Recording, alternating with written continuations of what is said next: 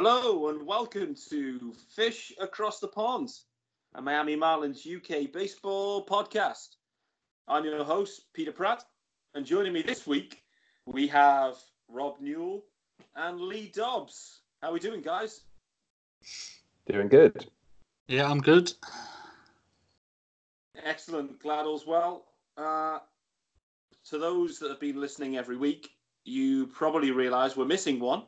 Uh, where one of the three amigos is is away, so so Dan Dan the man's away, sunning himself in in Mexico. Uh, hopefully, you've all been kept abreast of of his uh, of his whereabouts. Actually, he's posted he's posted pictures every day to Twitter, and actually, it looks like he's just sleeping on a sun lounger. From yeah. what I can see, I don't I don't think he's moved. Um, I, I believe he's got he's got a waiter, you know, uh, sun lounger service going on. They're bringing in copious amounts of pina coladas. So, Dan, this one's for you, mate. Um, hope you're enjoying yourself. Um, he'll be back next week for everyone uh, that's concerned, hopefully. Um, so, guys, a lot to get stuck into for this week. Uh, in terms of what we're going to cover, we'll, we'll do a quick recap of uh, of the last week's action for the Marlins, um, the series against the Reds, uh, and also the series against the Phillies, uh, and also the the first game of the Cubs series. So we'll we'll we'll run through them relatively quickly. Um, but there's a load of talking points that we need to dive into as we're recording this right now, which is Tuesday evening UK uh, time ahead of game two of the Cubs series. Uh, there's been a couple of roster moves. There was already some roster moves as well uh, going into the Phillies series. So take a deep dive on them. Um, we're going to also dive into some of the minor league stuff as well. Uh, Rob's been focusing a little bit on that as well. So we're gonna we're gonna take a look into the minors, which actually is, is probably a timely thing to be doing based on all the, the moves that we've been seeing. Um, and then we'll we'll then look ahead to, to the the series ahead. We've we've got the the Cubs series to box off, um, and then we, we've got the Nats uh, coming to town, which will be a, a good series. Uh, look out as well for the uh, the Nats series preview uh, with the with the Nats UK guys. Um, so, guys, um, I think looking back on the last week, I, I think it's always good to try and work out what Twitter emoji was most used. I think that typically helps to summarize the week that we've had. And when I look back, the most used icon for me in the past seven days was the icicle uh, emoji. Unfortunately. Um, I mean, the Red Series, uh, which we were swept in, uh, may I say, that the Reds that I think were had won one game going into that series, and we've padded their record there. So they they took the series three 0 uh, It started with a fourteen 0 demolition, which we covered last week, which included Chen's um, annihilation. Um, we then were narrowly beaten two one, which disappointingly beaten actually um, two one. Um, following that up, and then yeah, they closed off the series with uh, with a five 0 victory. I think the main thing coming out of that was total of three games in a hitter's ballpark, one run scored, and a total of 12 hits across the three games. I think there was a lot of ice emojis flying around. Um, Rob, anything for you that particularly stands out from the Red series that beyond the ice, the ice emoji? um, yeah, it was, just the hits, wasn't it? Which was was lacking, and I think we had some wasted opportunities. I thought um, we know all about the 14 nil loss, but the in the 2 1 loss, the second game when we were playing against Mahle, I don't think he looked that good. He there was a few walks there, but only two hits.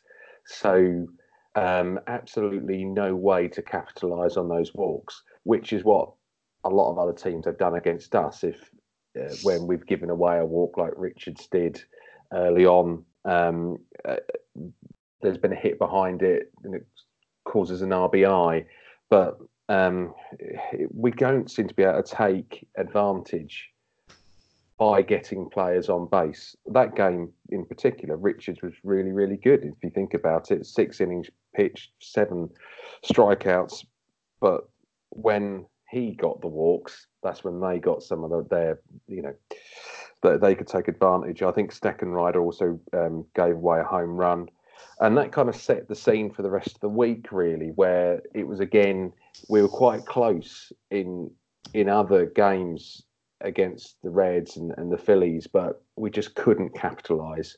And so I don't really have any highlights beyond some of the pitching. Um, it, it, was just a disappointing sweep where you kind of yeah. walked away from it thinking, you know, if we'd have got a few more hits, we, we just didn't look at the races at all. Yeah. Yeah, I agree. It was, I mean, we were all messaging between ourselves mm-hmm. coming off the back of a 14 nil hammering. We thought, you know, we're expecting the guys to to turn up and deliver a performance and a win or two. And to come away from Cincinnati being swept, I think was really disappointing for, for us. And I think the Marlins would have felt that. You're right. That game too, Richards pitched well. Um, and going into the eighth inning, uh, you know, 1 0 up. Um, Steck gave away a couple of runs, bottom of the eighth and 2 1. And, you know, that was that was the ball game, literally. Um, so disappointing. Um, the Phillies series, uh, you know, we, we, we took a game, uh, but it's you know it was a, it was a nine one defeat in the first the first game. Um, Sandy on the mound. I'm going to come back to that a bit later, actually, particularly on some of the comments that Mattingly had about Sandy. Um, we then had the 10-3 win. Um, Caleb Smith pitched very well, actually, uh, in that game.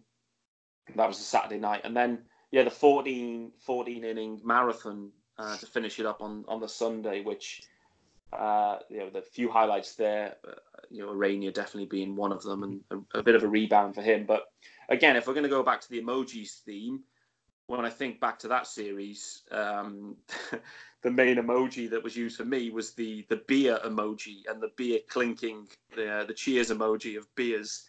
That's mainly because Dave Shaw from the Phillies account was definitely on it on Saturday night.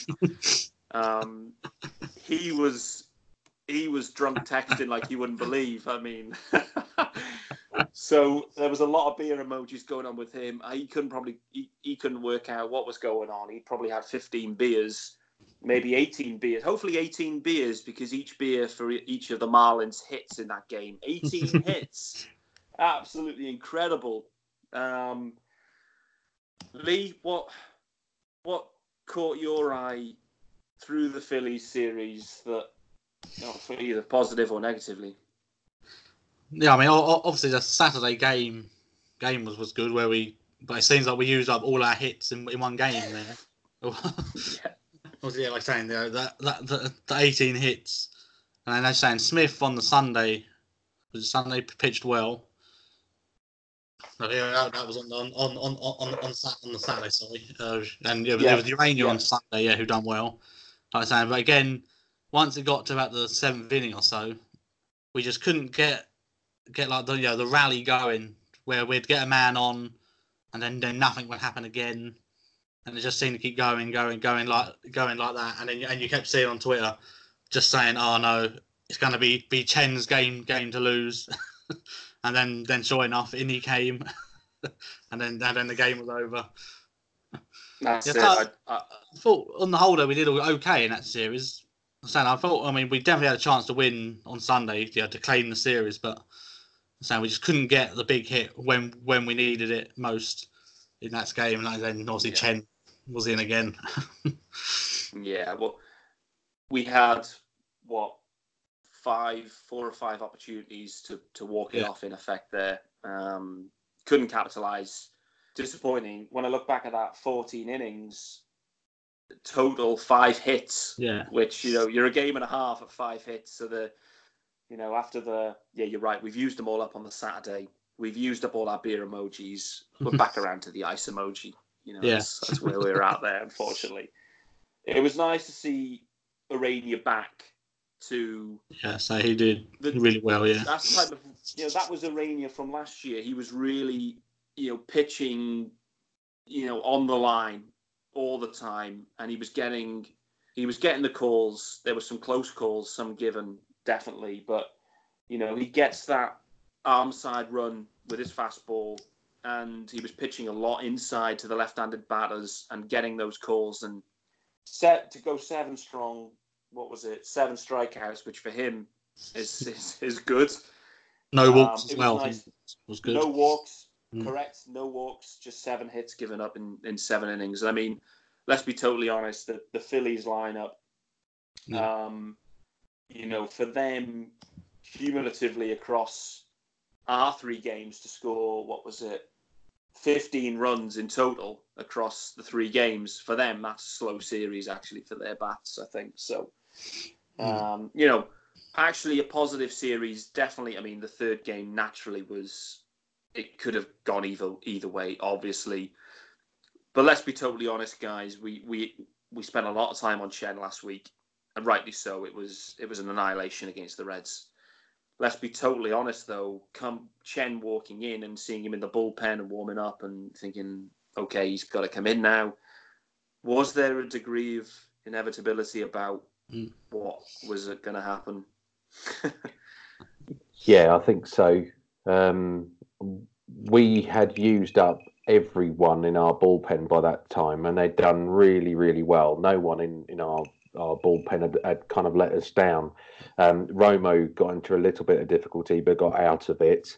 Um, then Guerrero looked good. Kinley, you know, uh, came in, and, and Nick Anderson as well, who's, who's uh, looking like one of our sort of stars at the moment. Very low ERA, 1.17. Um, but when Chen came in, you kind of knew it was game over, and that's the disappointing thing. He, I think he got a strikeout to start with. Yeah, I was just going to say, I think he got an out to begin with, and I thought, oh, hello, Yeah. you might be having a clean inning, but yeah, And from my, yeah, from my memory, there was um, it, it was a couple of fastballs, and then a, a kind of those kind of slow, loopy change up type, or maybe they're slides. I don't quite know. They're kind of um, uh, about 70 mile an hour, and that, that that looked. I thought, okay, change in pace and and uh, a few good fastballs. But the problem was is that it was McCutcheon, wasn't it, who hit a foul ball. Which was very Yeah. close to being a home run, and they thought, well, that's all they're waiting for. That's all McCutcheon's waiting for is that one down the middle at about 85 miles an hour, which he can then just launch, and um, and they got it, and that was the problem. Oh, actually, Chen did pitch better against the Cubs, um, but I'm still not convinced he's going to turn that round to be an innings eater. Um, Yeah, when, and when when you say Rob that he pitched well against the Cubs, I, I think his his his stat line to end that game is two Yeah, innings pitched. yeah, two innings pitched, three hits, one earned run, one walk, and one strikeout. I Yes, mean, all- it's all relative. no home runs, Um, at least. Was, was, that's a positive. no home runs, correct. Good. So it was a mixed week. I think it's fair to say, guys. Um, one, uh, one thing to touch on the sun, uh, the weekend, I thought the crowd was good on the Saturday and Sunday games, especially. They seemed loud, and that- that band was playing again. and You could hear them, you know, quite loud, quite loudly. I think it was about fifteen thousand for, for you know for, for both games, you know, you know, near enough. Which after some people, you know, all the doom and gloom we keep seeing. I think, I, mean, I mean, we're, ne- we're never going to sell it out, you know, on a regular basis. I think if we can get that sort of crowd in on a normal day, you know, that's that's something to something to, something to like build upon, and then hopefully with you know if the team starts winning, winning, you know, if, if that can then then then go up to twenty thousand, you know, I, I think that that that'd be good, you know, good to see for for, for like the you know, the players in the park to see that the fans are, are are responding to them doing well. Obviously, we've got to start start winning first to see that that happening.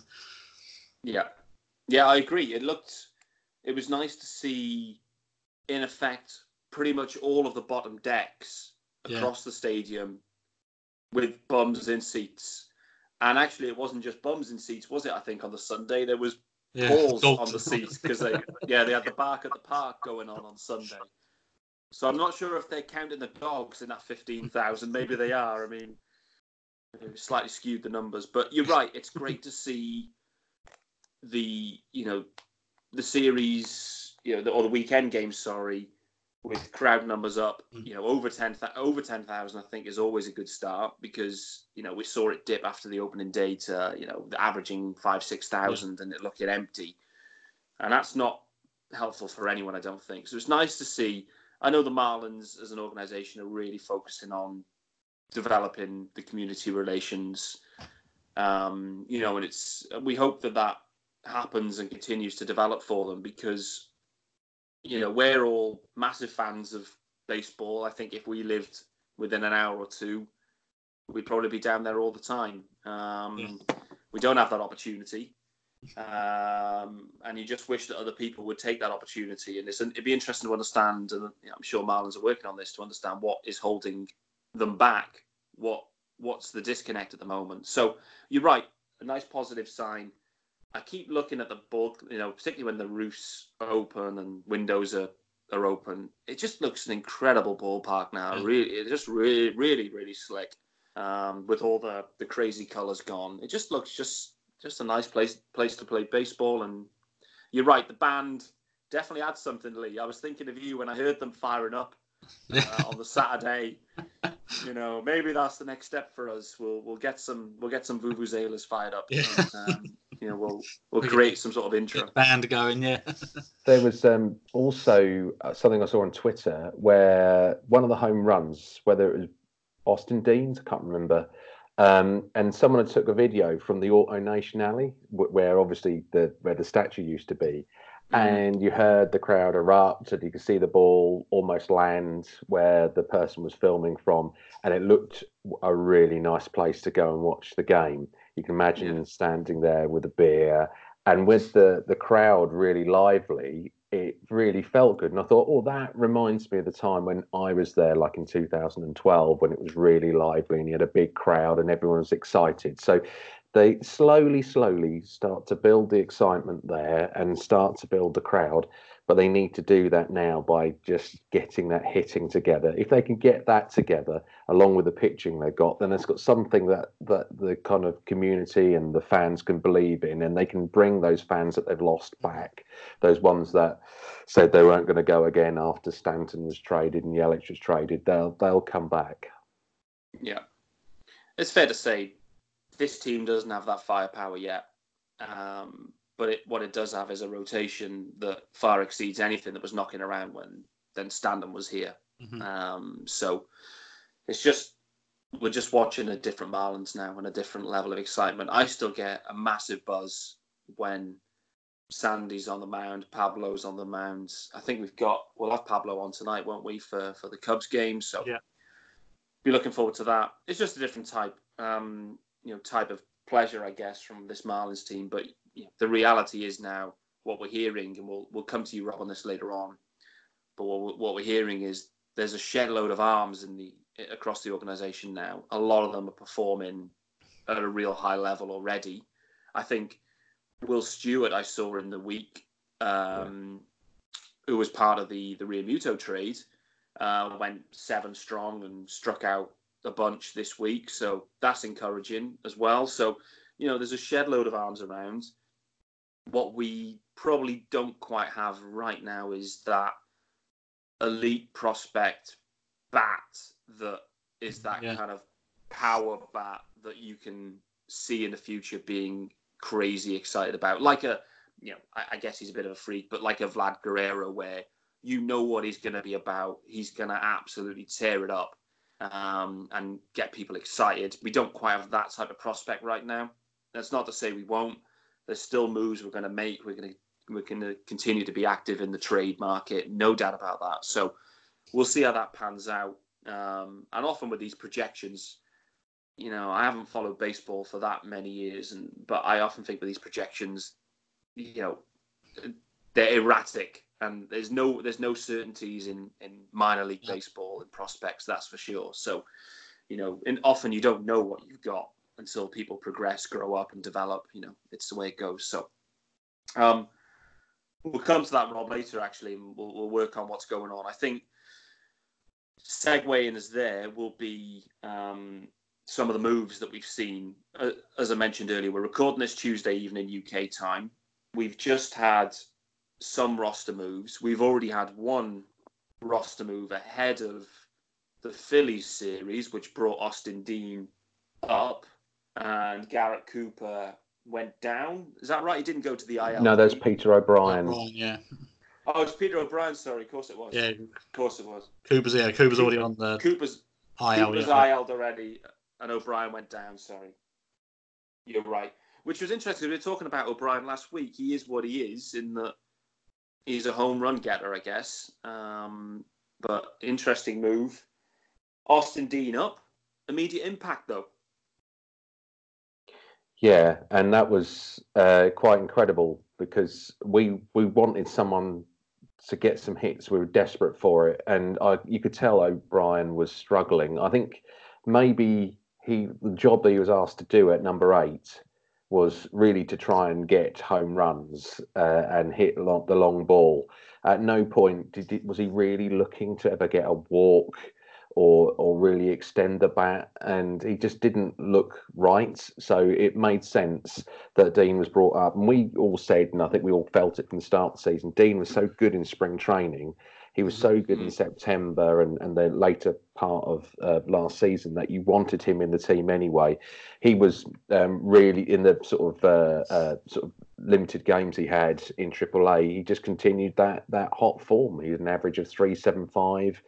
Um, he'd in those twenty four at bats, uh, nine hits, um, six RBIs, and um, and five walks as well. So he was just ubiquitous on base. Uh, and needed to come up when when someone's hot on form like that, and you've got someone like O'Brien who's struggling a bit, and maybe because O'Brien was doing a job that he thought he should be doing, and maybe he needs to come down to to AAA and really refine that batting.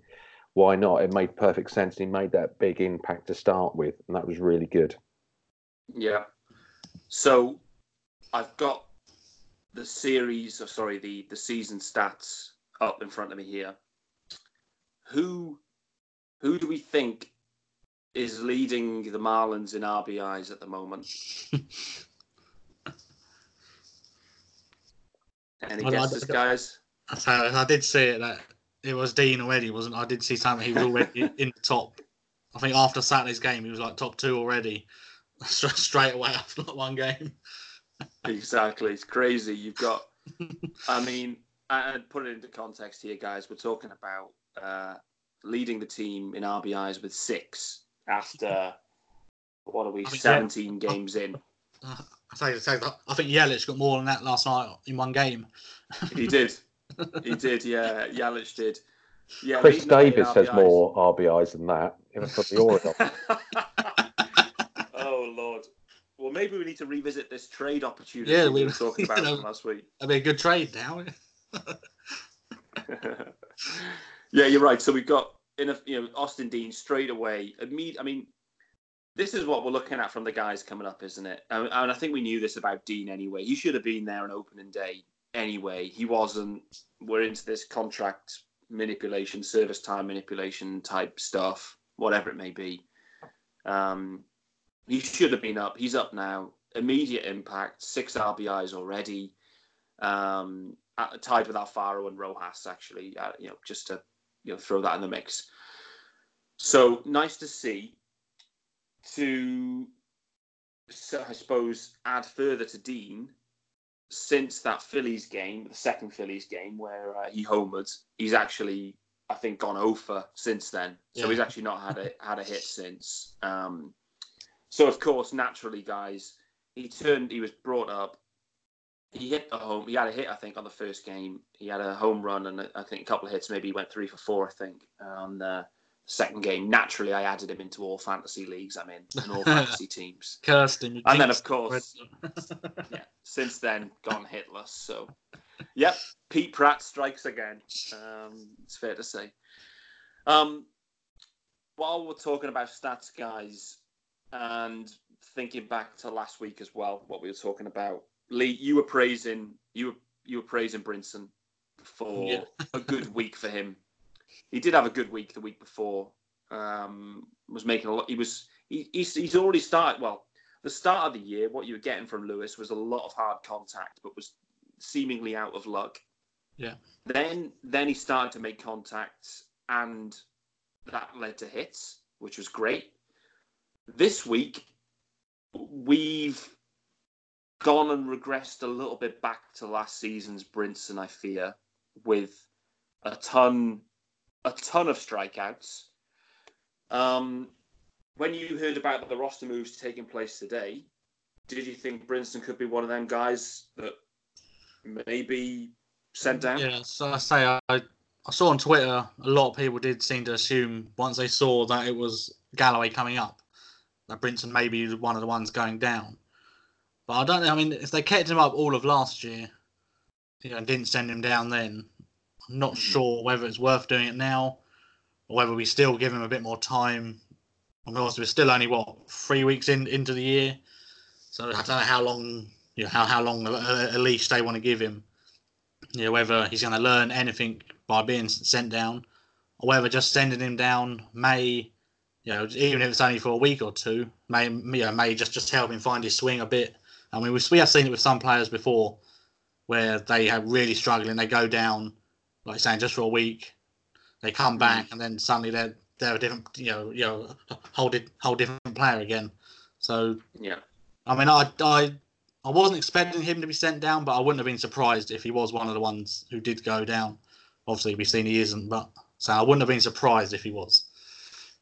Yeah, yeah, I'm. I'm glad they didn't. I'm I'm in your camp. I think let's just let's stick with him. Um, and actually, for me, Lewis, if you're listening, you're probably not, but um, if you are, it was good to he hear from he you. Did tweet you. He, he did tweet you the other day, didn't he? So maybe maybe he's, he's listening now. That's what I mean. So Leo, let's let's go easy on Lewis. Me and him are, are best pals now. he, he probably gets uh, a cut of that jersey. You know, in a sense, uh, there'd be a percentage paid to him for that anyway. So there's been you know some money in your pocket there, Lewis. But anyway, let's. I, I think you know, uh, in all seriousness, from from Brinson's perspective, we look at the last week. Uh, 21 at bats and 11 strikeouts. I mean that that is the Brinson from last year. He's chasing a bit. He's just mm-hmm. his foot's on the gas. It felt like he, he for me for Brinson, he started spring training on fire again, like he did the year before. He cooled off a bit at spring training, and then coming into the year, we were looking to see whether the plate discipline was there. Uh, I'm not sure it is. I just want to see him relax a little bit. I'm not, and we've mm. talked about this already. Up and down in the order, I don't think really helps him. Uh, for me, it seems like it's weighing on him a bit because what we have seen consistently this year from Lewis is some defensive issues actually with just errors that shouldn't be making in the outfield. There's there's simple plays, balls rolling under his glove, through his legs, whatever. We've seen that a few too many times, and I think that when you're struggling with the bat, it can affect you in that way. And like and likewise, and we should praise. I, must say this week, Brian Anderson. We talked about him last week. How He's not yeah. kicked into gear. This week, he really has kicked into gear, which is great. Equally, his on the defense side, uh, playing at third base, that has really lit up as well this year. He's looked really hot. So the two go hand in hand. It's just all about confidence, isn't it, with with Lewis? And I I saw a nice at bat for him yesterday against the Cubs. He he worked a walk. Um, it was seven eight pitches. Darvish was throwing slider after slider after slider. We've already talked about this as well, guys. I mean, you know, these guys analyze everything. We can see it from, you know, literally 3,000, 5,000 miles away, whatever it might be. Um, you know, the slider away, it's it's a challenging pitch for for Lewis. So it's it was good to see him work that walk yesterday. That's what we want to see from him, um, and just relax into it. I think you know, that's yeah. that's it. I'm glad they haven't sent him down. Um, again, if he would have been sent down, that would have linked back to the Pete Pratt curse of you know now he's not just in a fantasy team, but I bought a jersey and he's sent down. I mean, he, he, would have been blocking me on Twitter if that would have happened. So, so there you go. Um, so the um, the rest of the side, I mean, let's not let's not let everyone get away with this, guys, because you know when you look at the last seven days action, it's it's not great reading. And JT Riddle has been sent down today. He's going to be replaced, or has been replaced on the roster by Galloway. Um, Riddle's last seven games, I mean, the, the signals coming out weren't great for JT. Uh, Mattingly's already been on talking about how Rojas had won the shortstop role. He hadn't played a bunch this week, Riddle. And when he had played, he's not really delivered too much. So he, would had 12 at bats this week, and his average was um, you know 0.83. So he's struggling. Um, and I guess that's you know it's confidence thing, playing time, and again def- defensively for Riddle there were some errors rolling around as well. The two go hand in hand again for sure. Rob, are we surprised that Riddle has actually been sent down based on what we were expecting from this year, and, and also the move for Galloway coming up? Is was that a surprise as well?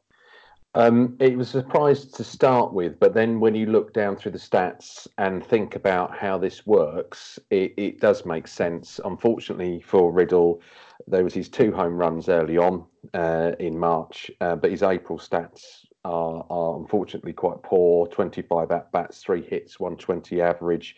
Um, you know, overall, he's he's got three RBIs, and of course, you've got the two home runs in there, 11 strikeouts, and the other thing is four out of his five appearances, like you just said, were kind of pinch hits. And um, in the outfield at the moment, you've got Rosell Herrera, who um, back in his uh, in his Kansas days was was played in the infield quite a lot. And he, one of the reasons why he's in the roster is that he can play anywhere. So if Rojas is now the definitive shortstop, then you can bring Herrera in as the backup there, and that then frees up uh, the opportunity to bring um, Isaac Galloway in, who is really doing well in, in New Orleans um, at the moment. He's he's had uh, uh, in the eleven games, thirty seven at bats, uh, and out of that, he's had eleven hits. Um, he's been on base a lot. He's had four home runs. Um, so it's another guy on form. So just the same thing with Austin Dean, bringing him in because he's on form in AAA. Same with Isaac Galloway. And there's another Isaac Galloway did did well in spring training. He did well at the end of last season, and for those limited games he did play, he was very much platooned in and out, and and did well when he was in. It took him all those years to get up into the major league team. So I'm really happy that he's got that further opportunity to do that. Yeah. This is how it should work, isn't it? If a player is mm. struggling, you should be able to bring them down into NOLA and then bring the form guys in. We couldn't do that last year because um, NOLA were pretty awful last year, and there was no form guys in there beyond Austin Dean and then Peter O'Brien when he really heated up. So um, this is actually quite a good thing that you mm-hmm. we can actually do this. So it's a shame for Riddle. I like him a lot, but like we were talking about, maybe with Brinson, it's quite good that they, we've been able to sort of bring him down. Yeah, it'd be interesting to see how Galloway Galloway gets on um, in the next. I, I, don't know whether he's. I haven't seen the starting lineup today. Is he? Yeah, have, have you guys seen that? Is he in? Yeah, he's yeah. starting. Yeah, batting sixth. Start. So. Just interesting. Where, where's he playing? Uh, left field. I think it was left. Okay. Yeah. yeah. Uh, and actually, yeah. Granderson's been struggling as well. I mean, Granderson started, I think, quite quickly was get taking his walks, couple of home runs, but actually Granderson has really struggled the last maybe over a week now. Actually, yeah. so it's not a bad thing if he, if he is playing left, and you know Lewis is there in centre and and, and Austin Dean in right. It's okay. Yeah, Galloway's actually in right. Austin Dean's right? moved over to left, which is where he was playing more yeah. last season. Was playing in Nola uh, as as left field, so it makes more sense than him being uh, in left and right. It's it's the natural uh, position for him for his arm, and yeah, um, yeah that the, I, I, Galloway is obviously going to. It's going to be difficult for for you know for anyone to to come up from. Nola, you can't expect that they're just going to be, you know, absolutely amazing because there is a step up in quality. Um, so, but I, I, think he should be able to do a better job than let's say Peter O'Brien did do. It was interesting you you brought up um, the issues that Granderson is having because unfortunately Granderson's stats are worse than Riddle's at the moment. Um, mm-hmm. he's he's got one five two ERA, um, quite a few strikeouts as well, seventeen strikeouts, seven hits and that's a bit of a concern because Granderson was supposed to be that that kind of stable, you, you know, person there, the experienced guy for for the dressing room. He probably is that, but you need yeah. someone like that to perform. We talked about that with Martin Prado as well at the start of the season. If he hadn't performed like Prado has at the moment, being our our, our best bat actually out there from a uh, from a just a statistical point of view. Um, then you can't see the point of having you can't carry a guy just because he's experienced uh, and he's not performing. So I really hope no. that that Granderson maybe you know platooning him a bit will will help him. Mm. Yeah, I mean we've already talked about this, guys. We're we're in effect playing probably with a 24 man roster anyway, so we can't we can't afford too many more passengers. Um, yeah. So I'm not against this. Let's, you know, if he's been performing at AAA, Granderson's struggling anyway. You mm-hmm. know, all of a sudden we've got a, a brand new, a new look outfield. You know, we're, we're three weeks in. Corner outfielders uh, have been replaced already. so, but you know, it's it's good that we've got guys that are coming up in form. We have the ability to move people around. You know, that's we're we're on the rebuild anyway. So yeah, that's, that's I mean, that, you know, it's nice. One it's main, okay. One of the main things to take. I mean, in, in like a re you know like a, a rebuilding season or two, you know, now is the chance where you can can do this. You know, just just bring some players up, players up. You know, so just, just so we can see, you know, you know, you, you, you know if if they're they're worth keeping for for, for that future. And I, I did see on, on Twitter some people were were calling for Grant, you know, for him to, to be released you know, when when they saw that it was Galloway coming. Granderson. Yeah, Granson to be oh, released. Oh, really? Yeah. I mean, I think it's a bit, a bit early to, to jump to that, you know, that, that, that extreme already. But I mean, hopefully we could use him more as a, you know as a trade piece rather than than yeah, release him. Obviously, we need him to start start hitting a bit, you know, more for that to happen. Yeah, I mean, I, I mean, calling for his for his release seems a bit extreme. I mean, we're three weeks. This is it, guys. We're three weeks in. We, you know, let's be honest about it. We've had a crap week um, in many ways, particularly on the batting side. We've had one good performance. Yeah. Beyond that, we've we've really struggled. You know, we look up and down the lineups here and the stats for the season, and there's not many that really stand out. And to be honest, guys, and this is a serious question now. I didn't think I'd be asking this, but are we in a position soon where we're going to be playing two catchers in the lineup? are we? Do we have to find space in the lineup for Wallach and Alfaro's bats? Because both of them have impressed me this year. And Chad Wallach, I mean, I wasn't expecting much from him. I, I preferred Holaday actually as, as the backup yeah. catcher going into the year. I think we all we all did actually. Mm-hmm. what we saw of him last year was not major league level. I think from a bat from a bat perspective. Um, but the last week or so, he's really impressed me. And you get it's getting to that stage now. We're thinking you, we need both of these bats in the lineup here. Mm-hmm. Like it's it's crazy. Um, I, I get it. That's not actually going to happen. But um, you know, in a if we were playing in the AL and we had a DH, yeah. hey, you could, yeah, you could DH, you could DH Alfaro. You know what I mean? If uh, yeah. for day, you know, for days off, been, why not? Been hurt as well last few days. You know, he might, he might, he might be able to able to, to swing a bat. He, he, he just can't catch. It seems at the minute. So if he yeah. were playing, playing playing with the DH, yeah, that, that that could have been been an option. It's not unusual I mean, for I mean, us um, we did it last year with Holaday um, catching and Realmuto batting and playing at first base. Yeah, um, that's right. Yeah, yeah, he did. Um, I'm not sure if Alfaro or Wallach can Wallach can play anywhere else or Holaday. We've seen Holaday we could bring him up and have three three catches. oh Um, my god. Yeah, we. That's the problem we've got is that um, once you you convert a, a catcher into an outfielder, you're going to struggle where you're going to put them. Uh, uh, sorry, either in the outfield or in first base. Um, Yeah.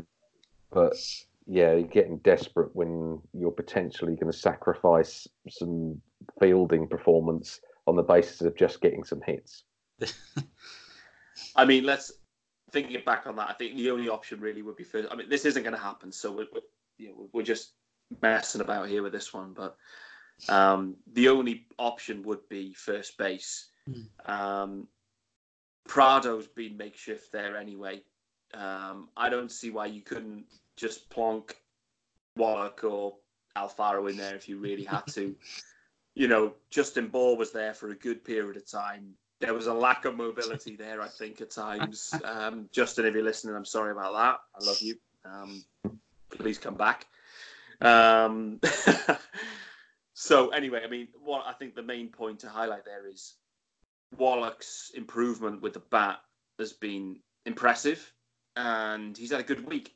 Alfaro's been a little bit dinged up. The reason he's dinged up is coming back to last week. What I what we're talking about, what we heard was he was trying to steal a base and was picked off easily, and then uh, he tries to steal another base, was picked off easily again at second, and in the in the process of sliding slightly awkwardly, has injured his ribs or something, or pulled a muscle in you know in his midsection or whatever. So I think the point is there that maybe we don't need Alfaro to be trying to steal too often. I mean, Yeah. he's been caught stealing twice now. I don't think he, he's not going to steal many bases.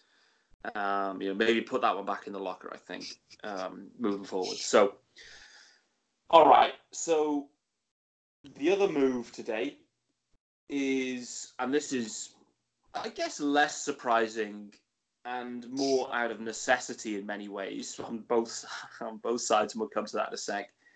We've had Austin Brice gone to the IL um, 10 dayer, I assume.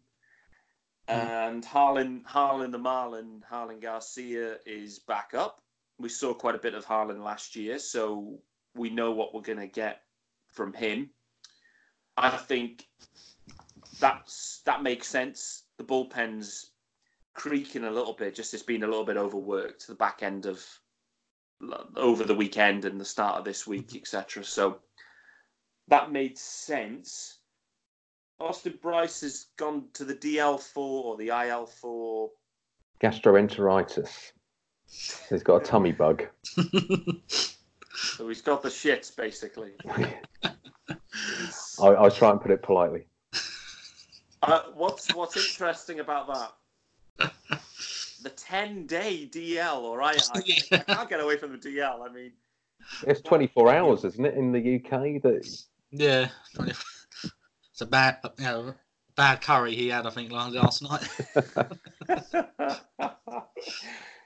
um, yeah, so that's that's a move. Uh, whether that, you know, maybe he wasn't feeling great, maybe he needed a few days off anyway. I think, uh, I think he might have pitched last night as well. May have gone two innings last night. Uh, Robert probably you're you're always quickest on the trigger than you know, than me. Did he did he go last night?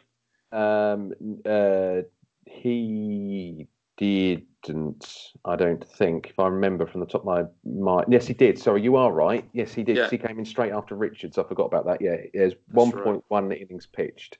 Um, right. There was only one walk in that, no strikeouts. Um, but yeah, he he had to deal with a little bit of Richards traffic. Um, Yeah, yeah, and th- there was some of that actually. Um, I guess for Austin Brice, if he's got the gastroenteritis going on, um, he probably wasn't massively keen on the all-white Marlins uniform yesterday either.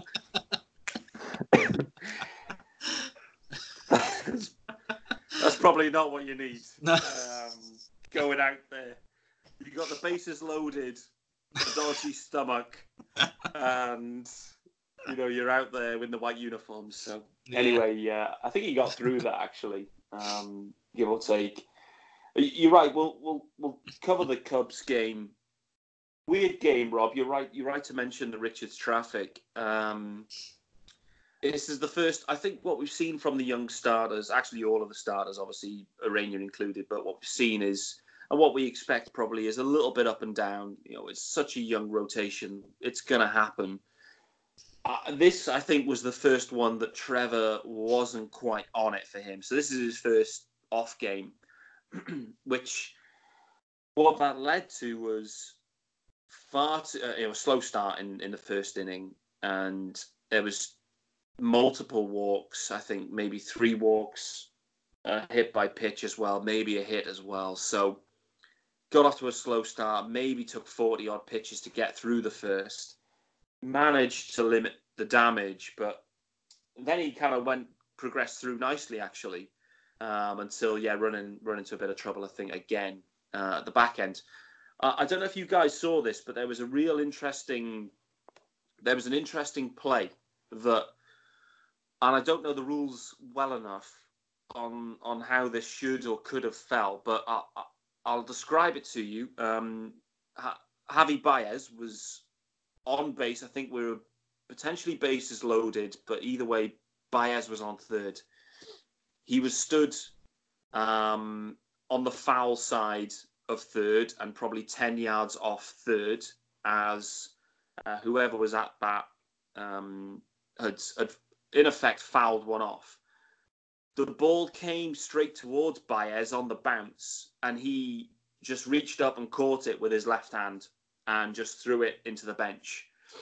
So theoretically, the ball was still live because it hadn't actually gone past third base. So the umpire couldn't, until that point, deem it to be foul or not. He was stood a few yards into the foul territory. Um, it was they were two outs, at least two on, maybe the bases loaded. I, I should probably have researched this, but it just came to me then. Um, Don Don came out questioning this. Baez just you know coolly just put his arm up, caught it, slinged it in, bit of a smile. Hey, you know that's kind of who Javy Baez is. But for me, I think to the letter of the rules, potentially he could have been given out for that by interfering with the ball. Um, anyone anyone seen that before or have any insight as to whether that could or should have been out? I uh, um, this kind of goes in line with fan interference as well, without going off on too much of a tangent. Because we've seen this happen before with foul balls, and where a fan has maybe caught it, uh, and it could have dropped down and been caught.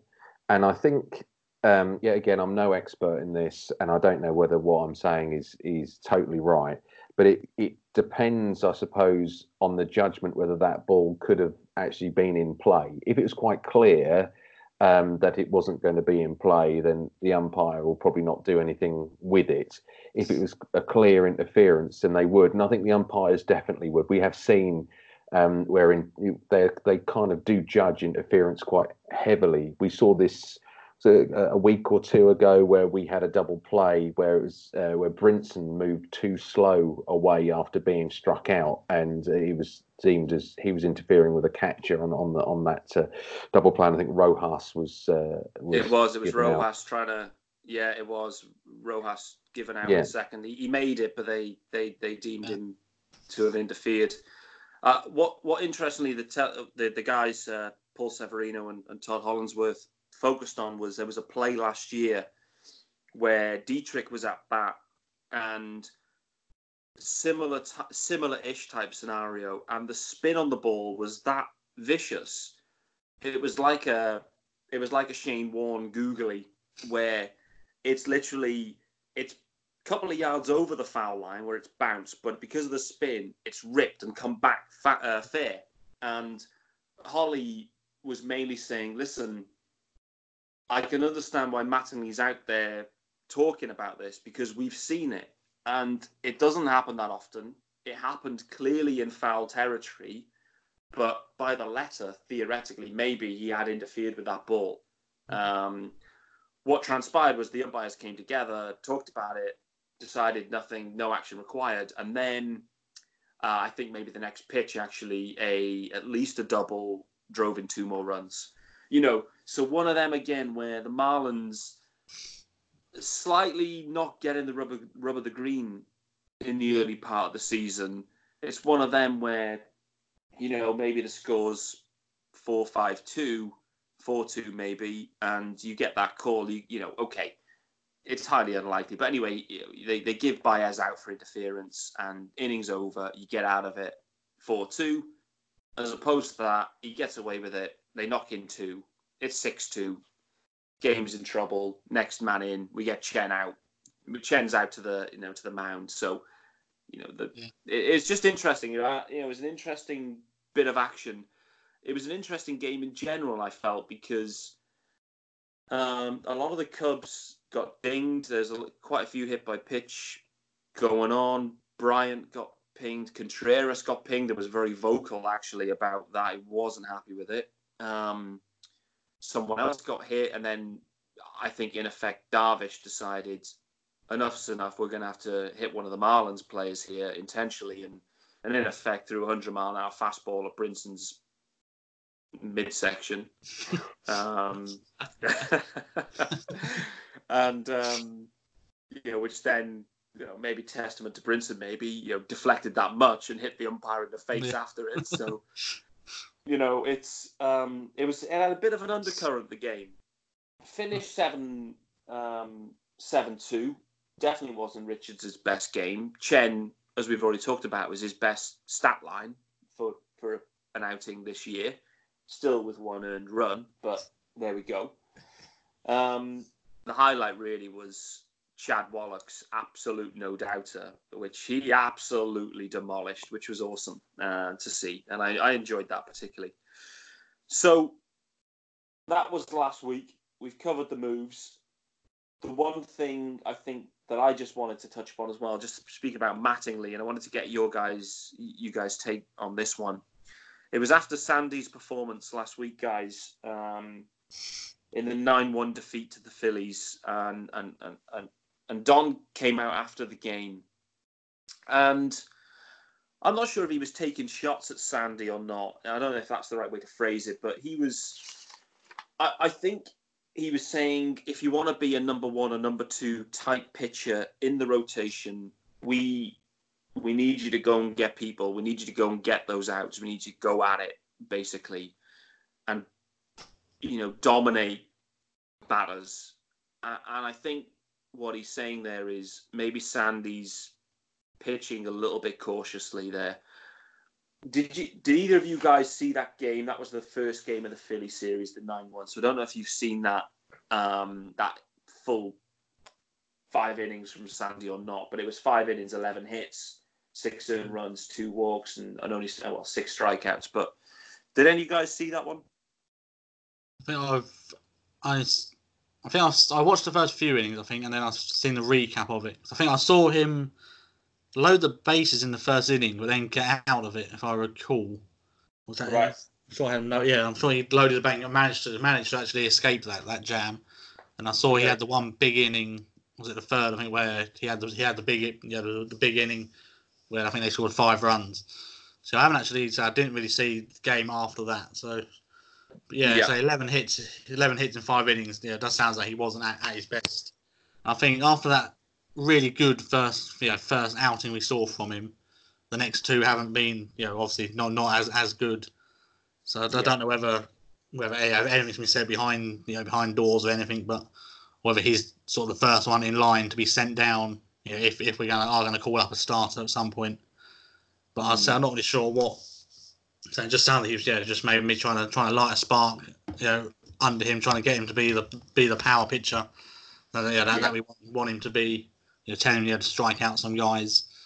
Yeah, so this time, it, it was it, you know, interesting quote quotes, yeah, for sure though. Yeah, yeah, it is. It's interesting. For me, you can look at the positive side there and think Mattingly sees number one, number two type potential yeah. in, in Sandy, and I think we we we'd agree that is there. He's only you know he's he's really young. What is he? 21, 22, whatever. You know he's he's a baby as part of the baby the baby face rotation, the baby face assassins. So uh, I think there he's just it's the old psychology in the media type thing, isn't it? Where he's he's just putting out there, listen, just go out there fast and loose, pitch, pitch without fear. That's what I think he's saying there, and that's that's okay for me. And the reality is, if he gets blown up, he gets blown up. But I think Mattingly sees something in there that he thinks, do you know what? If you're on your game, you will overmatch anyone. Yeah. And we saw that from the Rockies. That Rockies performance was absolutely lights out. And that, that was Rob's phrase. Rob, that was you on it. Lights out from Sandy that week. Yeah, and Sandy's there's there's what Mattingly's saying, you can actually see in his stats. So if you look at where he was last year, his strikes per nine innings um, was 7.94. It's now 6.35 this year. I know it's very early days and you've got very small sample size, but it doesn't appear that he's striking out as many uh, bats as he was. However, his walks are far, far lower. It was 6.09 for, for nine innings, now down to 3.71. Uh, and he's not giving away any home runs, but what he is giving away is hits.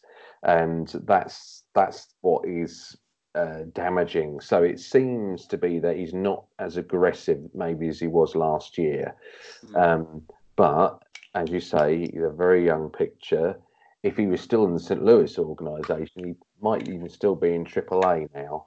And it is because they're having to get their knocks really in in the major leagues. But even so, there are innings where he looks, you know, really, really good. Uh, and then so in the first and in the third of that game, his confidence went. And we've said about this before. It's different for these young guys when um, they can keep the score low, um, and that's okay because they know that there's not many the bats aren't really performing so it's, it's, a low scoring game. So they get their confidence that they're keeping their their team in the game they're keeping the marlins in the game. But in that game you had Arrieta just performing uh, you know really really well not giving away anything. And um, so soon as that third inning was over it was you know, it felt like it was all over completely in that game. So yeah uh, give him time um, it, this might be a good opportunity to talk about what happens if it doesn't work out or mm. there is problems with one of those pitches because um, there is someone down in New Orleans who looks pretty ready at the moment and that was that is Zach Gallen he was um, the Pacific Coast League pitcher of the week um, so far in his two starts. Uh, you know, again, small sample size, but he did also look good in spring training. Um, 13 innings, three hits, one run, 19 strikeouts, no walks. Um, 60 out of his 87 pitches were strikes. And so that's someone who's advertising himself that he wants to now be uh, a major league player. Um, so, like we were talking about the batting situation, we do have this in the pitching side as well. It's not just him. Nick Neidert as well is also looking very good. He doesn't have the you know, Gallen very low 0.69 ERA, but Neidert's also had uh, a good outing in there as well. Uh, even um, Elieser Hernandez uh, had a good good day the other the other uh, had a good start the other day. So um, you know there if Sandy does struggle, you can bring him down and then bring Gallen up. Um, and the same goes for the other guys as well. There's if if this long season really gets to them, we've got that potential to move people um, from NOLA Yeah, that's true. It's that's what we're hearing across the Marlins organization now. Is it's packed full of arms. We've we've never said that about the Marlins. I don't think ever. So it's it's good to hear. Um, we saw as well Will Stewart, part of the Realmuto trade package this week. I think go seven or eight strong with a, a, a ton of a ton seven of strikeouts, strikeouts, as well. Yeah, seven strikeouts yeah. against Lakeland. That's in, this is in the Jupiter Hammerheads, which is a advanced class A advanced. So yeah. of course you've got to uh, think yeah, about perspective the, the, the, the levels. So the and this is the thing when you look down the minor leagues, there's a lot of very good performances in there. But what you're really looking for now is to Stewart to repeat that several times so he can go up to double A. And then, of Mm. course, you continue to repeat that and then you can go up to triple A. And it's just seeing if that extra level, the difficulty that is increased every time, whether they can cope with it. It's very, very promising start from Stewart because obviously he's uh, he was kind of the forgotten bit of that whole uh, trade. So um, you'd like to see him come through, whereas Alcantara was the main part or one of the main parts of of of the uh, Ozuna trade. So um, that makes it a bit. There's a pressure is a bit different there, but there are Yeah. um, quite a few other other players out there um, in the in the minor leagues that look very very promising. Um, uh, Dustin Beggs had a very good um, quality start for Jacksonville in, in Double A the other day. Cody Poteet is another one who looks quite promising, and you can basically go down each of the teams and you can find some some really potentially uh, um, promising players for the future.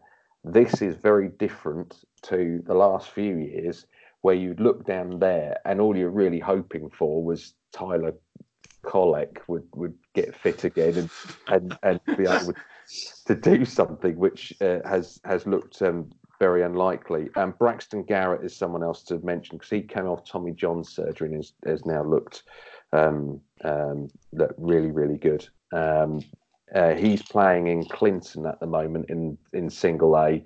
They had a really good win at the other other, other night where uh, Victor Victor Mesa got an RBI and um, James Nelson got a walk off, and um, so they're, they're, that kind of young base of talent that we're hoping is going to push its way up as we get into 2020 21. Um, it's looking promising, but so early days at the moment. Yeah. Well, speaking of that, I'm I'm becoming increasingly fearful that there will be other Marlins podcasts out there that will be looking to poach talent. And uh, Rob, I must say your co- your coverage of both spring training and the minor leagues for the Marlins is is absolutely exceptional for a UK based guy. So I tip my cap to you. Yeah, Um, agree.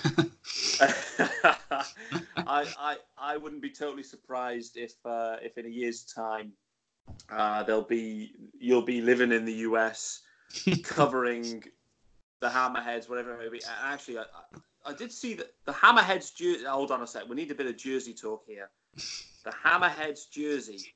I, I saw it the other day. I think it looked very very erratic from memory. I, I think it, it was not as stylishly designed as maybe uh, the Marlins jerseys. Let's say. Do you know what I'm talking about? Is that the right team I'm thinking of?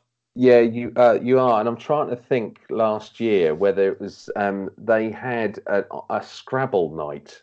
I think it was them or it was Jacksonville. I can't think, and um, and they basically had their jersey was like a Scrabble board. It, it, it's one to look up. It really is. It's one of the most weird. Um, yeah, um, the uh, Clinton Lumber Kings, I think, has got the nicest jersey out of the uh, the minor league. But um, yeah, that's that's one uh, that's one for next week. You, the challenge to you guys and Dan listening in Mexico is uh, which Yeah. of the minor league uh, jerseys do you like the best?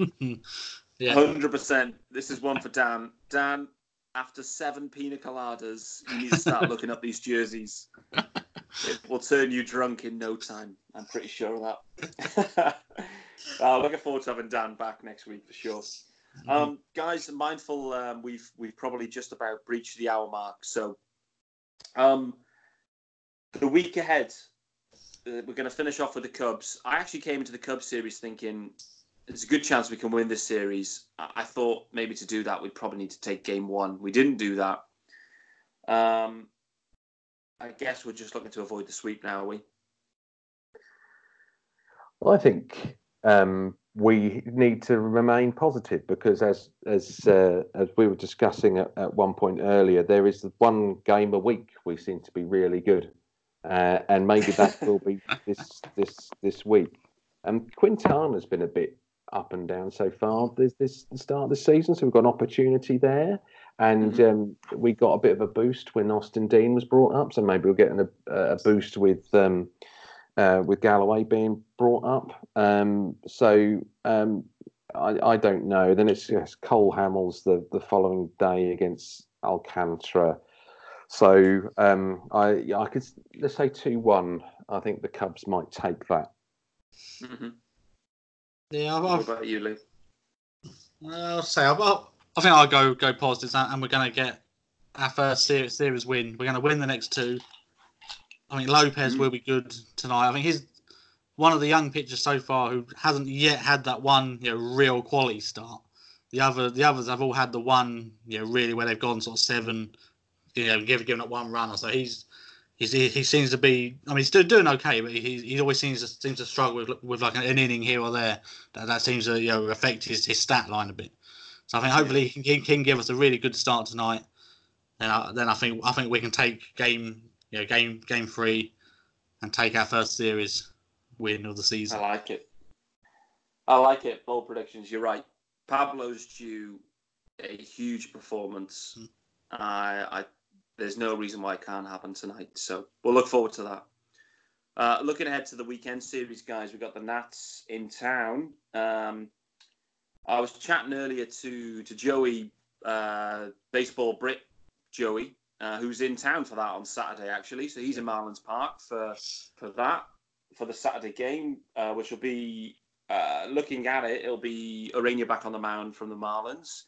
Just trying to work it out from the Nats. I think they may be back around to Scherzer for then. So that'll be a, a real juicy matchup for for Joey to, to take in there. Uh, Scherzer, Ureña for Saturday.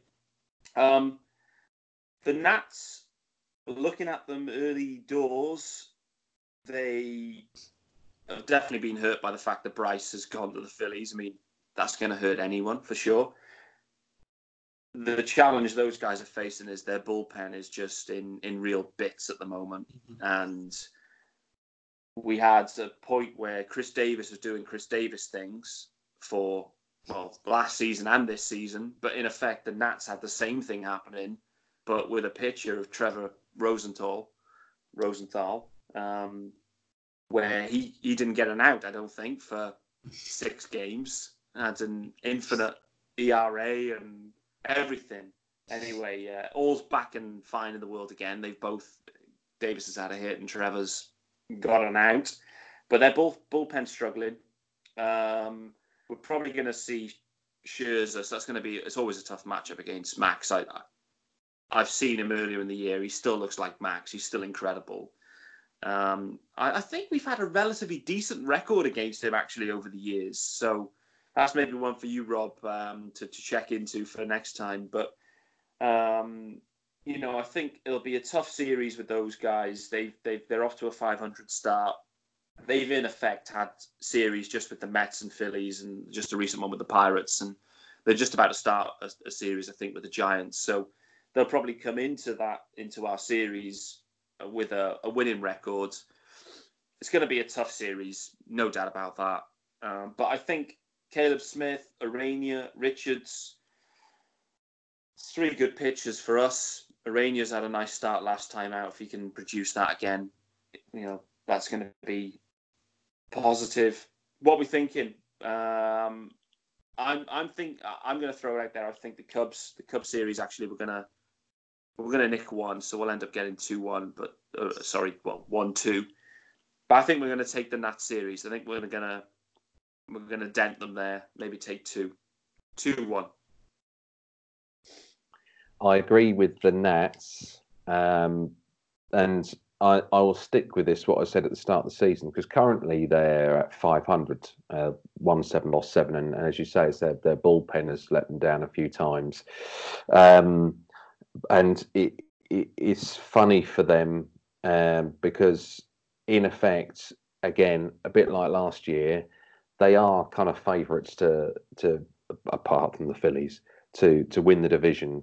And if they don't, and if they continue to fall behind the others or to struggle, then they're going to panic even more. And that's where I wonder with the Nationals when you get sort of halfway through the year whether they are they doing really really well and uh, they'll win the division or get in through the the wild card, or they'll blow it up and I wonder whether their confidence is quite low when you get to the bullpen. If we can keep them the score low, especially against someone like Scherzer, uh, and the bullpen blows up, then that's where we can get that confidence. So I'm also going to go for a 2 1 uh, series win.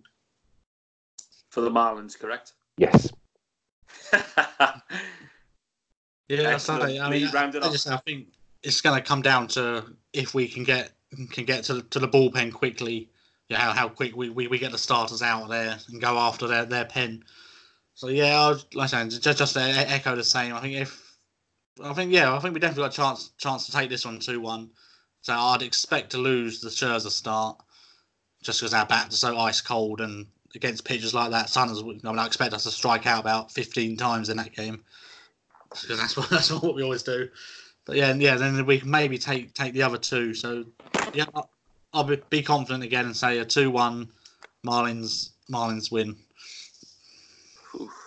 We're all we're all positive positive about the Nat series. Uh, so that means, yep, that'll be a 3 0 Nats series win. Yeah, we um, won't score a run. yeah, I, I think going into the, the week ahead, guys, uh, what I what I'm keen to replace is the ice emoji. I wanna I wanna minimize the use of ice. I wanna flip it. I want I want the fire emoji or the lit emoji or whatever way of describing that emoji is. I want to see more of that for sure. Um, guys, we've pretty much run out of time, but before we finish, we're going to do a quick, of course, fish across the pond player of the week. Uh, it's pretty tough, but I'm going to start and I'm going to go with the Dean machine, Austin Dean. Agreed. Totally agree. Yeah, I'll say just for that that spark he gave us in that game. I was saying the only other person I think would come close would be Brian Anderson, who who, uh, who, who who's hit a home run as well in that same game. Has walked a, a lot of times. I think he's on bases four two nine. I think I had written down somewhere. He's yeah, he's had five walks in the last seven days. So he comes close. But yeah, just for the, the spark that Dean has Dean gave us in in that game. Yeah, I'd say Dean as well for the, the clean sweep. There we go, another full house, guys. Um, I, you're right. Actually, we we shouldn't. Um, I suppose honourable mention to Brian Anderson. Yeah, I think uh, he's definitely turned a corner both defensively and offensively. Couple of stolen bases as well, which is nice. You know, that's for the Marlins to be successful. And we, I, I made this point last week.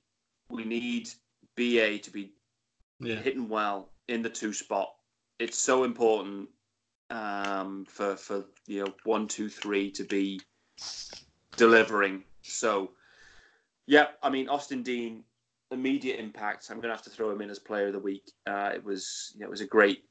I mean, it was a good two games when we probably look back at it. The rest of it, he's been he's been bang average. But anyway, that's uh, that's by the by. Um, guys, really enjoyed your company. Uh, we'll look forward to having uh, Dan the Man back back from the Sun Lounger next week, guys. Um, so for everyone out there, Lee, you're at Lee Marlin eighty seven. Yeah, that's right. Yeah, that's correct. Lee Marlin eighty seven, and Rob Rob Norwich UK. That's correct. See, I'm getting the hang of this now. Uh, and for me, oh, well, uh, you can just hit me up at the Miami Marlins UK fan page, so Miami Marlins underscore UK. Guys, appreciate your time again. Great, uh, great episode. Before we go though, we need to finalize one thing: the sound quality out of ten. How's it coming through? Uh, of course, ten. Brilliant. That mic is amazing. Perfect, perfect. So loud, loud and clear, crisp. this is it. Uh, we're taking this to a whole nother level now. We've got we've got microphones. Uh, we've just got microphones. That's about it. But uh, and equally, I've I've also got I've got the new Marlins jersey as well. So I've really stepped it up. But we've got we've got microphones. We've got other bits and pieces. We've got yeah that's about it, guys. But yeah, I'm glad. I'm glad the sound quality is coming through. It was money well spent. Until next week, guys, uh, we'll pick it up from there. Hoping for a Marlins uh, series win against the Cubs, series win against the Nats. Uh, season will be changed, and um, we'll speak to you again next week. Thanks, guys. Bye bye. So yeah.